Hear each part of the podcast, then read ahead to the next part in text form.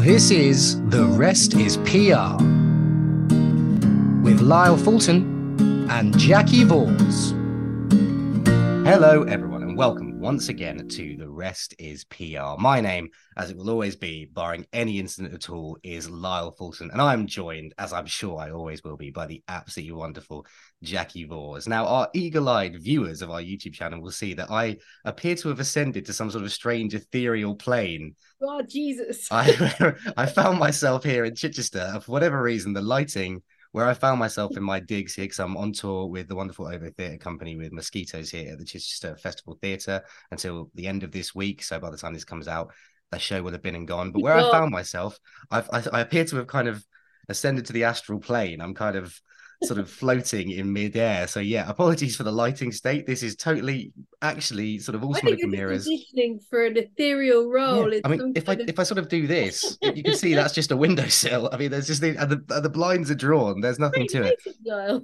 exactly. Yeah. No, it's extraordinary. And Jacki and I, just before we went live as well, listeners. I mean, there's so much that's gone on even just before we went live with this episode of the podcast. We sadly lost Shane MacGowan today as we record the podcast, the uh, singer from the Pogues behind Fairy Tale of New York, which is very very sad. And Alistair Darling, like seconds before we went live, Alistair Darling as well. So very, very strange setup, very, very strange situation. But Jacki, as I always do, let's try and bring some normality back to the beginning of the episode. How are you this fine Thursday afternoon? Very cold. Eagle eyed viewers will see that I have my oil fired radiator behind me. You can probably hear the whir of the fan below me. And I've got my uh, my lovely little fluffy water bottle just left on my seat by my new husband. Well, there's an excellent segue here, not to do with what we're going to be talking about on the episode, although we do have some exciting news that we've just decided we're going to announce to our listeners just before we went live. But there is a lovely segue here about what James has been doing for you recently, because obviously the water bottle is one thing, the heating in the room you find yourself in yes, is another. Which built for me. Exactly, which he built for you. but let's talk about something. This is a rest is My PR exclusive. I get a beautiful chocolate cake delivered to me this morning, which I've just shown to the YouTube viewers. There you go. I love you written on it. Extraordinary, right? So I was saying to Jacki this morning. I, I don't know what I did. If I knew what I did, I'd keep doing it.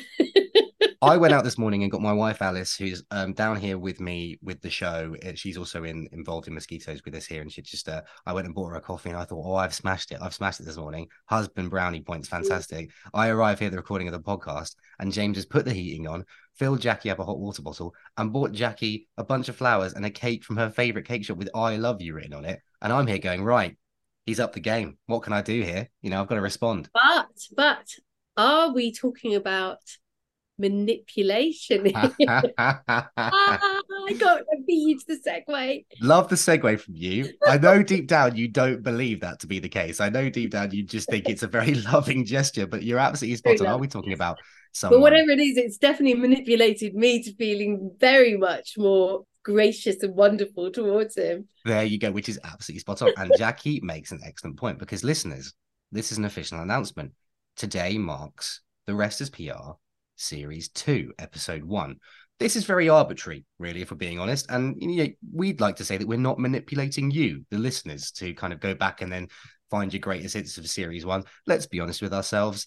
You know, we can hold our hands up. Series 1 being 70 episodes long was potentially a little bit of a mistake, but we've gone with it. And it's one of those. It will never be done again, I'm sure. But Series 2 begins today. We are officially starting a new page, a new chapter of the rest is PR but we're going to be doing the same things, the same things we've been doing, hopefully so brilliantly for you, the listeners and viewers. And this week, listeners, as Jacki quite rightly points out, we're going to be talking about media manipulation and how media can manipulate, you know, popular thinking, people's opinions. And there's been lots that's been going on recently, Jackie, that's kind of led mm. to us mm. sort of speaking about this topic. Can you kind of explain to the listeners some of the things that have been happening over the recent days, even let alone weeks, that have kind of led to us kind of considering this yes. as a topic for our first episode? Yes, there's there's so many things that I've been observing that the media is helping sort of manipulate popular opinion about.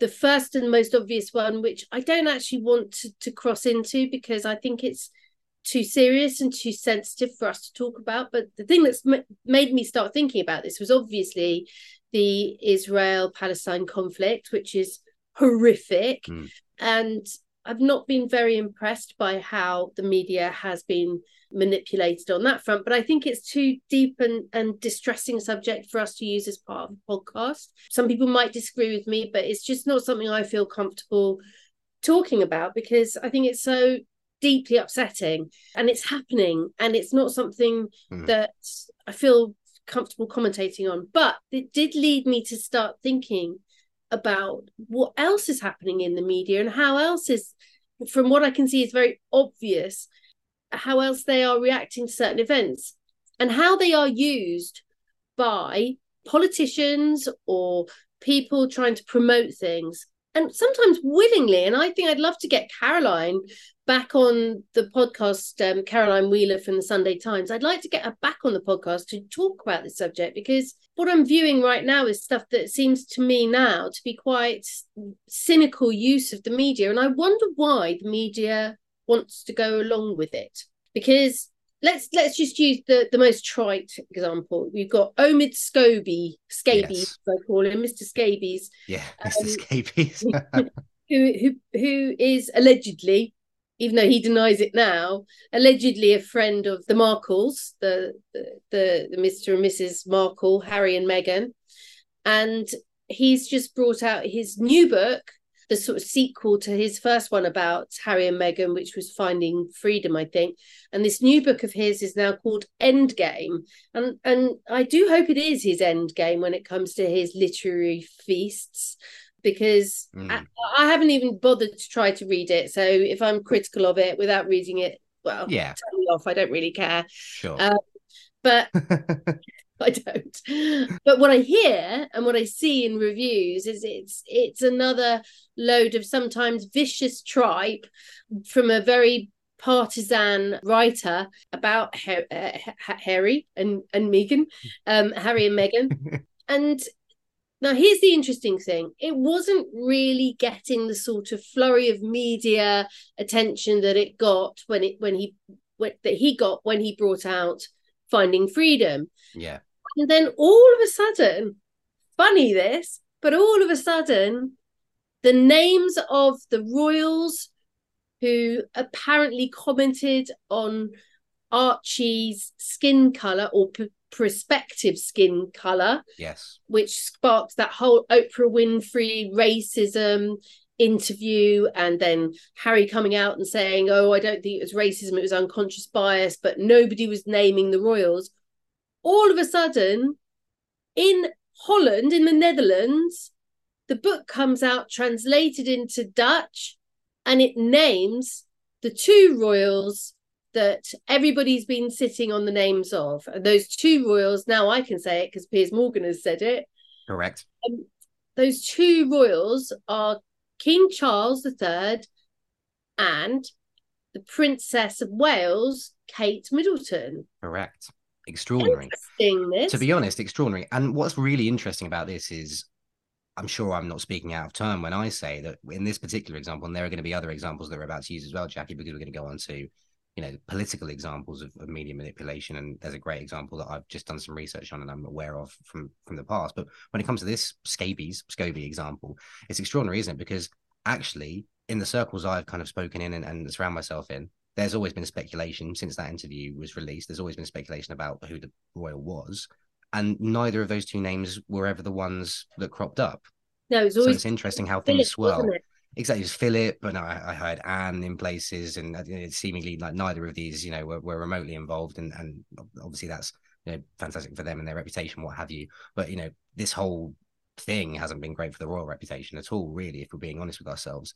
Um, but it's just fascinating as well to me how there's been a seemingly interesting kind of piggyback move on top of the speculation that the media have been aware of for months and months. The media have always been aware that this has been a thing. But I think your speculation, and we have to call it a speculation, is that much as Scobie has defended himself and defended the book and blamed the Dutch publisher and blamed the Dutch translation, there is an element to which maybe this has been placed and briefed out there to do some things and to make some waves? Well, I mean, this is a book that was tanking. This is a book that wasn't going anywhere, and he wasn't getting any of the kind of attention that he was getting for his previous book because honestly, everybody has got Meghan and Harry fatigue. Nobody wants to know anymore. We're just not interested. Yeah, I'm done. As is very well shown by the fact that their their own podcast has been dropped by Spotify, Yep. that they're losing all of their great entertainment deals with Netflix and the likes. Nobody's interested. We don't care. Yeah. We don't want to know anymore. So the only bit of currency that Scobie held, that little bit of currency with those names. And so I genuinely speculate and believe that he got those thrown out into the Dutch media. And of course, it's going to go global then. And of course, it's going to be something that everybody starts talking about. And then Scobie's back in the news. And isn't that great? Because his book sales are going to go soaring high again. So Um, it's just. we've we've explored this, haven't we? We've explored this. We've explored this in so many different iterations, and I think it's a really interesting. I think if I'd have really appreciated this way back when, when I was studying politics at university, all those years ago now, I'd have loved to have written something on it. Maybe I will write something on it now. Like we we sort of speak about this quite often on the podcast, and some people, some listeners might go, "Oh, you know, speaking about the media, blah blah blah." But we've got a lot of people who work in the media who've come on the podcast, and it's a really really fascinating area of life, and it's becoming a really, it's becoming an increasingly significant way we receive not just our news, but also like how we're supposed to think, how we're supposed to believe. Like the media really does, depending on what your particular preferences are when it comes to the media you follow, whether it's a paper you read, whether it's a broadcaster you watch, whether it's a radio channel you listen to, that then kind of tends to direct who you are almost in terms of your sensibility, in terms of your own opinions on things like major news stories of the day and, and minor news stories of the day as well. And so receiving something like this, like this case study, again, it's like landed at our our door perfectly for the podcast just in time for us to record. It's just another really excellent and interesting and significant example of just how the media are starting to manipulate not just how we think, but almost how we behave as well. Like, you know, this the, the circles we walk in. And an example I was going to use, one I've just sort of made sure I get the dates right for. I mean, it's amazing that I even was able to kind of almost forget the date because it was just such a significant date, obviously, for human history. But there was the famous British political aide, trying to remember her name, but she famously wrote a memo on September 12th, 2001, saying, Seems like it's a good day to bury bad news to the incumbent British government. And that was in the aftermath of the September 11th attacks. This was an extraordinary piece of like in black and white media manipulation. Let's let's release some things today. Well, we've always come to kind of, we've kind of come to expect the government to bury bad news Yeah. when we're in the middle of a, a, a tumult, is a word that we used earlier on when we were talking. And that's quite interesting that our we've been almost coached into this expectation that to to look maybe for something else if Mm. there's something big happening in the media to think, oh, what news are they burying?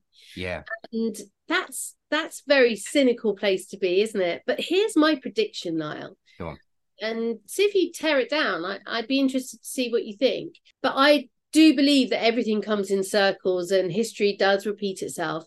And i've watched the circular nature of the power of communication going from the big publishers to the people because the publishers used to wield the the the influence over everybody's um, viewpoints and opinions and and and literally peddle propaganda. And we saw the the example of of how that worked when we were talking about David Beckham and how he became an absolute pariah to the nation because Absolutely. he was sent off in a in a very important football game. But for three years after that, the media had created a horrible, horrible um, environment for him where he was just literally treated like a piece of dirt. So those were the days when the media was really strong and could peddle that kind of pro- propaganda. And in the last few decades, we've seen the turning of the wheel to see people publishing come to the fore, to see blogging, vlogging, social media. And so everybody has a voice, everybody can say anything. And now we're seeing the rise of AI and how everybody with a voice can now multiply their voices with all sorts of different technological tools. Yeah. And here's my prediction. We will yet again see the rise of the media moguls, the, the Rupert Murdochs of the future, because nobody will trust the amount of content that is out there from people publishing and multiple voices. They're going to look to experts, they're going to look for opinion. And that's why we need to, right now, amongst all of us, be very cognizant of the power of the media and be looking to hold the media far more accountable for the way they act. And that would actually come down to also not being manipulated by idiots, sorry, by authors like this. And I lose use that term very, very loosely. Yeah, of course. Um, because I respect authors a lot. By people who who write about stories like like Omid Scobie, being influenced by the types by their types of media manipulations, I think the media needs to really start to have a look at itself and and think are we just playing along to this guy's tune? Uh, you know this this avaricious kind of um... yeah exactly right. I think we also need to i was having a think about this actually a, while ago a few days back actually just sort of because we'd spoken so much about it on the podcast and we'd spoken so much about the media and I actually, I think I was speaking to my dad about it actually, in fact, who, as we know from uh, the now previous series of the podcast, has his own very specific views on various things. And he's fantastic. And I love my dad very, very much. But we were speaking about this. We actually spoke about the OpenAI Sam Altman thing, and he had his own very specific views on that. And I said the views I'd articulated on the most recent episode of the podcast, the now last episode of our uh, of our previous series. As we got talking about that, and we spoke about a delineation that I think needs to start being made more and more clear now which is that for decades, the media, that moniker, that tag, has kind of been synonymous with not just you know your TMZ type stuff out in the states where it's all paparazzis and it's you know entertainment news and it's kind of you know your red tops and what have you. But the media has also been synonymous with you know oh that story's in the media at the moment. Ergo news. It's a news story. And i think we need to start making a clear delineation, the clearest delineation we've ever made, that the media and news and news broadcasters are becoming increasingly very, very different things. And I actually had a conversation with someone recently in reference to the Palestine Israel conflict that's been going on recently, which we won't comment too heavily on, like you quite rightly said, because it's very sensitive still, ongoing. Everyone has their views and entitled to those and what have you. But where are we getting our news from that?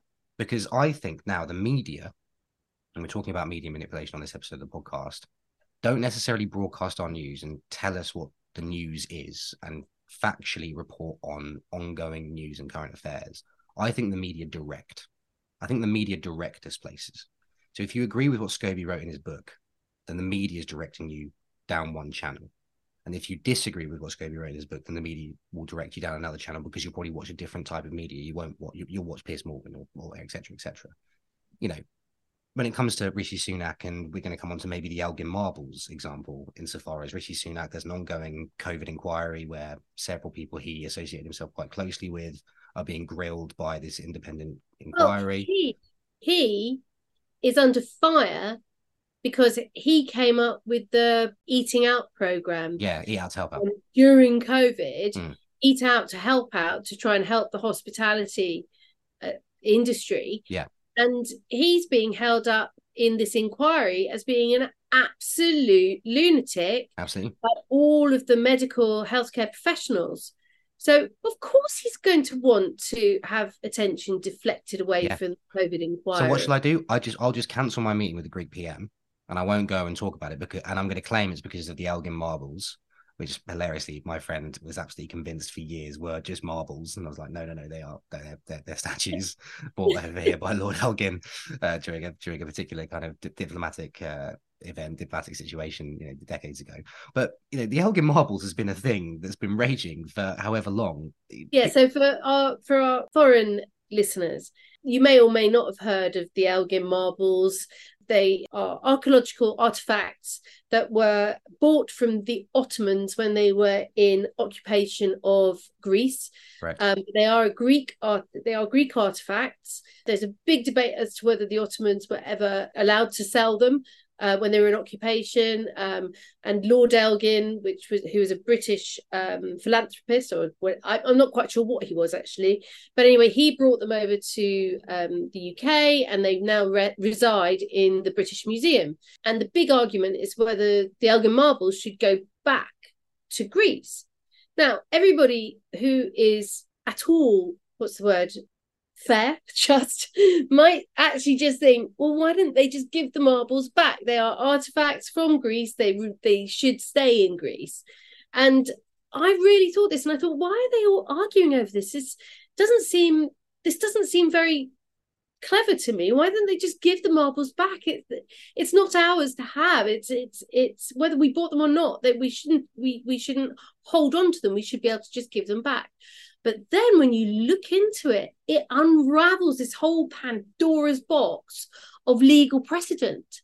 And if we give back the Elgin marbles, then we have to give back half of what's in the British Museum, and we have to give back half of what the, the King, King, new King Charles owns yep. with stuff that was pillaged during our our colonization of, of the world. Yeah. So Rishi Sunak does not want to be the PM that um, opens that Pandora's box. But you've got a question as well, and King Charles himself as well. You know, King Charles doesn't want to be the man to lose the Elgin marbles under his reign here of the United Kingdom, while he himself is seemingly in the last 48 hours come under fire from this Scobie book. So there's all sorts of tangents and layers. But I'll come up with an analogy here. Right, Rishi Sunak, fair enough, probably doesn't want to be the prime minister who, you know, sets free the Elgin marbles back to Greece. But also, there's an argument to which, and this is purely speculation from my point of view, that Rishi Sunak arguably doesn't particularly care. But a spokesman for Sunak, a spokesman for the government, came out and did the equivalent of this. And Lyle an analogy time. You're in a pub, and in the corner of the pub, a massive fight breaks out. Someone's rubbed another person up the wrong way, and the person they've rubbed up the wrong way gets all his boys to pile in on this one guy, and there's a big, big fight. And one of the guys from the group, instead of fighting, goes to the other side of the pub, gets on a chair, and goes, They've upped the price of a pint by 30p. Uproar, uproar, uproar. Now, let's be honest, fair enough. There are people in that pub who feel passionately about the fact that the pint has gone up by 30p. But the main problem in that pub at that time is the massive fight going on at the other end of the pub. But one of their mates has gone, let's make it about the pints so that no one focuses on how much we're piling in on this poor lad at the other end of the pub. And that's what's happened. Some bloke from the government's gone, Mr. Sunak feels very passionately about the fact that the Elgin marbles belong to the British Museum. Behind that guy, if he did some sort of weird piece of artwork, behind that spokesman, all hell's breaking loose about the fact that Sunak, a member of the government during COVID, during the COVID crisis, is coming under fire colossally for making a complete shambles. Yeah, all let's make all of his government. Let's let's let's focus on perspective, shall we? If if we complain enough about the Elgin marbles and we cancel this meeting and we make it a bit of a diplomatic crisis, then hopefully no one will pay attention to the fact that we are getting absolutely screwed by this COVID inquiry. And it's another classic case of media manipulation. It's extraordinary. And that brings me back to my point. It's all about misdirection let's let's let's focus on the facts here. The facts are these, and I'm going to be fair. I'm going to be fair and just. The facts are that Britain has the Elgin marbles. There are those who believe that Greece should have them. There are those that believe that you know it's Britain's right to still hold claim over the Elgin marbles. The facts are the Elgin marbles are here, and that will continue to be a diplomatic point of contention. That's a set of facts. Another set of facts are that the government handled the COVID crisis in a certain way, and there is an inquiry there's two sets of facts there. Now, anyone with half a brain cell, in my opinion, sorry to be a bit, you know, kind of inflammatory and incendiary, anyone with half a brain cell, however, in my opinion, should go, right, the one we, the thing we should be focusing on is the thing that's happened in the last three years. That's the more important thing where people died for absolutely no reason, seemingly, and an inquiry which is holding people to account. The Elgin marbles will still be in Britain in two years. Exactly. But, you know, and, and, the fact that, you know, this inquiry is to help us understand where what we what went wrong in the pandemic and prepare us for another pandemic which will come. So Absolutely. we have to understand what went wrong so that we can right those wrongs and be better prepared for the next pandemic that is undoubtedly down the line. But no, we've been taken off track by some wonderful little spinsters in, mm. in government in number 10 you know, going, oh, this is good. We can cause a right little ruckus about this. And to be to be fair on the media, you know, they can only keep reporting about the same story so long before they're like, oh, great, another story we can start talking about. But I do want them to, to, to start thinking a little bit more, or maybe they know, mm. maybe they want to be manipulated. Maybe. maybe it is all about the eyeballs on the pages. But uh, I think nowadays in our society, we you know we should all be a little bit more cognizant about what's more important well this is a really interesting question actually it's like a, a, good point to kind of like analyze before we before we bring this first episode of season two series two to a close uh, here in chichester before i go off and do actory things i'm not going to say pretending to be a tree because i haven't pretended to be a tree i have pretended to be swiss all week and i've had a fantastic time with that um, with that accent. My cast will be relieved that that's not actually how I sound when I go on stage. I'm actually a lot better. But what's interesting is I play a journalist, so I also play a journalist. I play two roles. I play a journalist in one in one of the scenes, and my last line in that scene is next up. The Manchester mum, who's convinced a routine x ray procedure left her son speaking in a Russian accent. That and more after the break. And that's a classic piece of media misdirection. I'm there reporting on the Large Hadron Collider, and then I go, by the way, apparently this happened. There's no way it happened. Obviously, it's completely, and obviously it's satirical writing. But just going back to the question I was going to ask, which is whose job is it now? Whose job is it now to be cognizant of these things? Because increasingly, I think we're of the opinion that this juggernaut, this leviathan that is the modern media, is only going one way, and it's going to com- you know, and we talked about media moguls and the rise of AI and how they're going to seek to use this new technology. But the really interesting thing is, is that if that's the way that's going, then we're both of the opinion that we, as the electorate, if you like, as the audience to the media, need to be more cognizant of what is deliberate manipulation and misdirection and what is actually facts and what's news and make our own decisions in that regard. We've seen two, and we've discussed two different examples on this episode of the podcast already. We've discussed an example where something seemed to be plateauing in terms of a story, and so we're speculating but something's been briefed dutch publisher etc etc to maybe give it a bit of exposure. So we've gone calm before the storm and the, the manipulation has been to create the storm.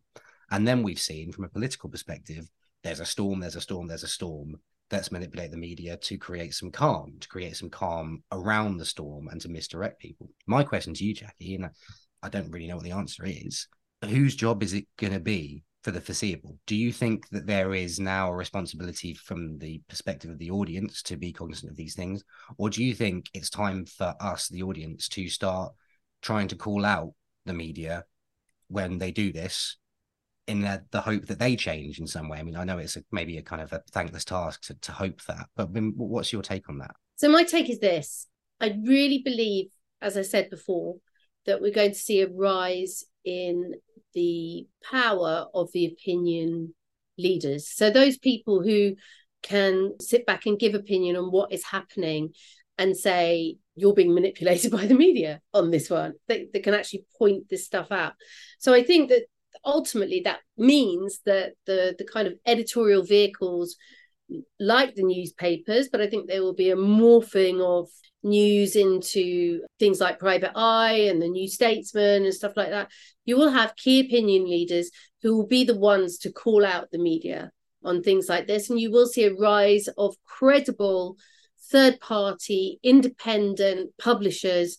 who will be relied upon by us to give us that guidance that isn't machine led, that is opinion led.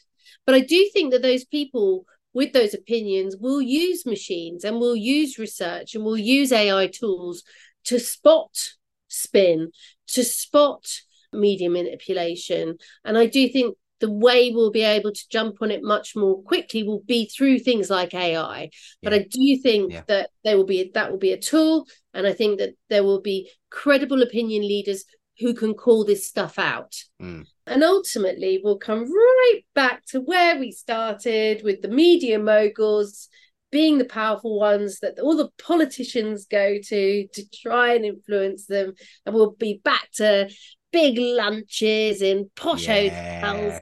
And uh, and we'll it'll just go full circle. That is my view are we looking at though media moguls becoming your Sam Altmans of this world? Because actually, I'm just piggybacking off a really brilliant point that you just made, like AI and hopefully the algorithms and the technology within AI, within AI can start to spot what's spin and what's misdirection and what is actually the facts. But what's really interesting is you would you know more than me, but you and I both know, having spoken quite a lot about AI and, and writing a lot on AI ourselves as well, is that actually AI technology and AI generated content comes off the back of learning from what it can find on the internet and from other resources.